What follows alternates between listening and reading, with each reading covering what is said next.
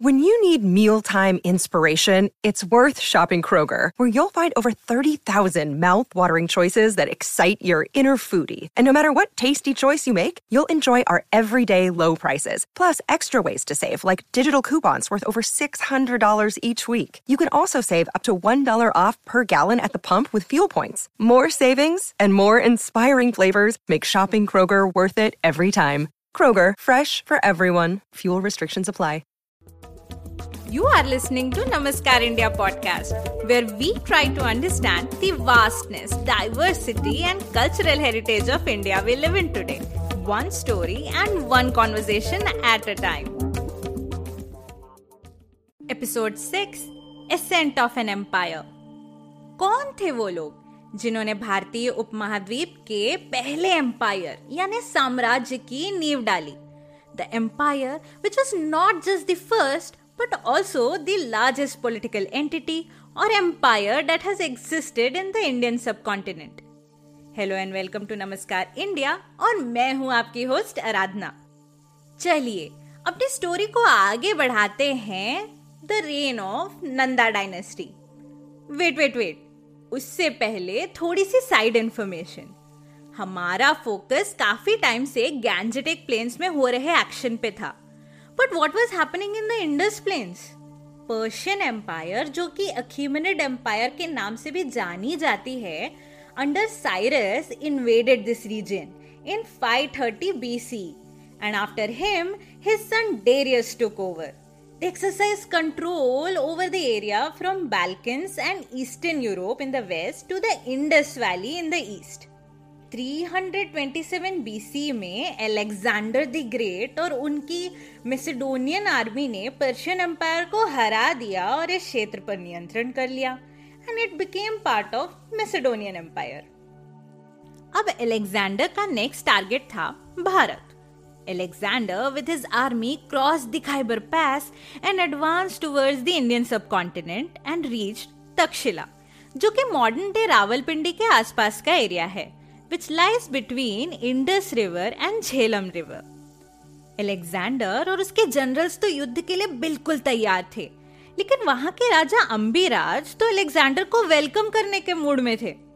युद्ध तो दूर की बात है, उल्टा तोहफे देते हुए अंबी राज ने आत्मसमर्पण कर दिया। इन सब के पीछे उनकी मंशा अपने पड़ोसी राज्य पौरव राष्ट्र को हराने की थी, जो कि झेलम रिवर और चेनाब रिवर के बीच का एरिया था। पुरुषोत्तम, जो कि पोरस के नाम से भी प्रसिद्ध है, पौरव राष्ट्र के राजा थे। पोरस ने अलेक्जेंडर और अंबिराज की संयुक्त सेना को कड़ी टक्कर दी और काफी क्षति पहुंचाई, बट इवेंचुअली अलेक्जेंडर वन। पर वो पोरस की वीरता से इतने प्रभावित हुए कि उन्होंने पौरव राष्ट्र उन्हें वापस सौंप दिया। When Alexander wanted to expand his empire further towards the Gangetic plains, उन्होंने उग्रसेन यानी कि महापद्म नंदा और उसकी पावरफुल आर्मी के किस्से सुने और उसकी आर्मी ने आगे बढ़ने से मना कर दिया, बिकॉज एक तो वो अपने घर से काफी आगे आ चुके थे और दूसरा पौरव राष्ट्र द्वारा की गई हानि से वो उभर ही नहीं पाए थे। So they retreated back to Macedonia यानी कि ग्रीस, और इस यात्रा के दौरान अलेक्जेंडर की मृत्यु हो गई। सो टेक्निकली कुछ मेजर इन्वेजन या वॉर यहाँ हो सकता था, बट थैंकफुली वो टल गया। So in Persian and Greek invasions का इम्पैक्ट क्या पड़ा इंडिया पे, इसको थोड़ा समझते हैं। अलेक्जेंडर के मरने के बाद उसके जनरल्स ने पूरे एरिया को छोटे छोटे प्रोविंसेस में डिवाइड कर दिया और रूल करने लगे, which made the northwestern frontier very weak because of all the turmoil and political chaos. इसका फायदा आगे चलकर कौन उठाएगा? Hang on, we will get there very soon. उस टाइम पे तक्षशिला मेजर एजुकेशन हब हुआ करता था और विष्णुगुप्त चाणक्य, जो कि कौटिल्य के नाम से भी जाने जाते हैं, वहां राजनीति विज्ञान और अर्थशास्त्र के प्रोफेसर यानी कि आचार्य थे and he analyse the situation very well. उन्होंने एनविजन किया एक centralise pan Indian empire which can help keep the foreign invasions in check and restore order, and उनकी नजरों में no one else but Magadh qualified for the job given its unparalleled military strength and strong financial hold. तो obviously वो ये proposal Dhanananda के पास लेके गए, जिसने इस प्रस्ताव को सुनकर चाणक्य का काफी अपमान किया। अपने अपमान के प्रतिशोध में चाणक्य ने अपनी शिखा खोलकर ये प्रतिज्ञा ली कि वो उसे तब तक नहीं बांधेंगे जब तक नंदों का अंत न कर दें। डिटर्मिनेशन देखिए यहाँ, Magadh centre of pan Indian empire बनेगा ये निर्धारित कर लिया था चाणक्य ने। उनको इससे कोई फर्क नहीं पड़ता था वो नंदों के अधीन हो या फिर किसी नए शासक के।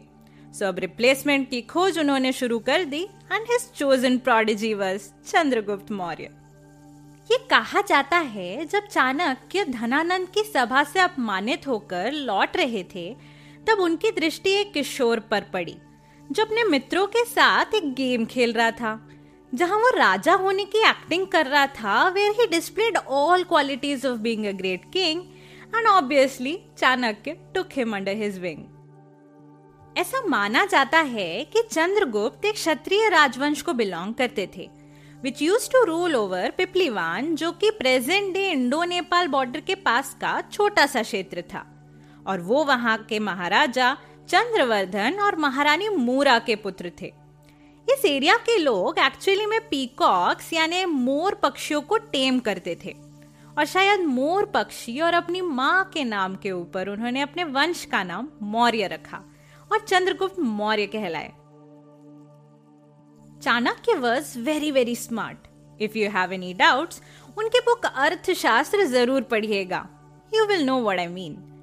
So Chanakya put all his intelligence and shrewdness to acquire funds. I mean, अब एक साम्राज्य खड़ा करना है तो first step is to raise an army. Most probably they might have made plans to steal from Dhananand's treasure itself. Some planned heists, शायद तब जब दूसरे villages से tax money used to come to Patliputra, तब ही पार कर लिया होगा। अब जब अपने पास फंडिंग है तो मर्सिनरी आर्मी रेस करना नो बिग डील। अब एक बार आर्मी रेज हो गई, then a barrage of surprise attacks and attempts were made by Chandragupta and Chanakya, but they got defeated time and again by the Nanda army under the guidance of their minister Amatya राक्षस। एक बार ऐसे ही एक defeat के बाद जब चाणक्य और चंद्रगुप्त अपनी आर्मी के साथ छुपते छुपाते एक गांव से दूसरे गांव भटक रहे थे, एक रात उन्होंने एक माता को अपने पुत्र पे कुपित होते हुए देखा क्योंकि उसने गरम खिचड़ी और घी के बीच अपना हाथ डाल दिया था, जिससे obviously he got burned and was in pain. फिर उसे समझाते हुए माता ने कहा कि तुम गलती कर रहे हो, अगर खिचड़ी खानी ही है तो साइड से खाओ जहां वो गरम नहीं है, and then make your way to the middle.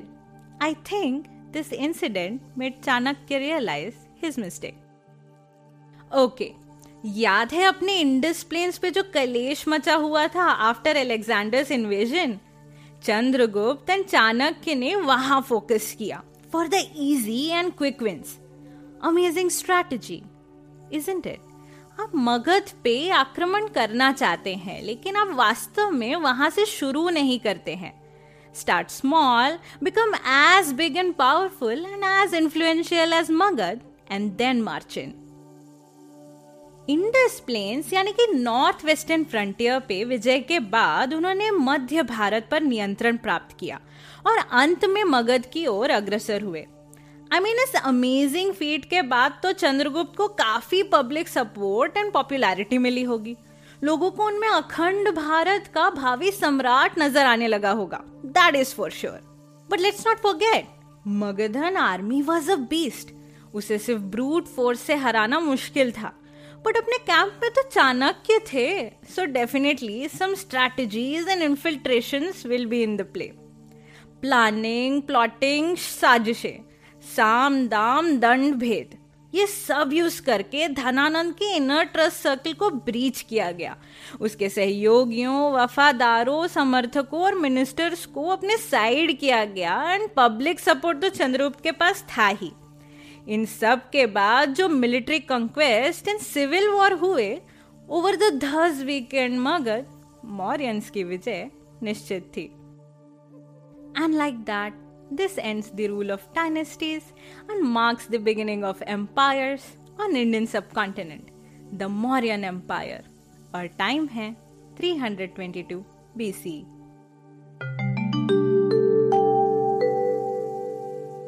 अगले एपिसोड में मैं आपको उन शासकों से मिलवाऊंगी जिन्होंने मौर्य साम्राज्य को उसकी ऊंचाइयों तक पहुंचाया. Thank you for listening and this is your host Aradhana signing off until next time. अगर आपको ये एपिसोड पसंद आया हो तो अपने फ्रेंड्स एंड फैमिली के साथ भी जरूर शेयर कीजिएगा. And don't forget to hit that subscribe button on your podcast app or YouTube so that you don't miss on any updates.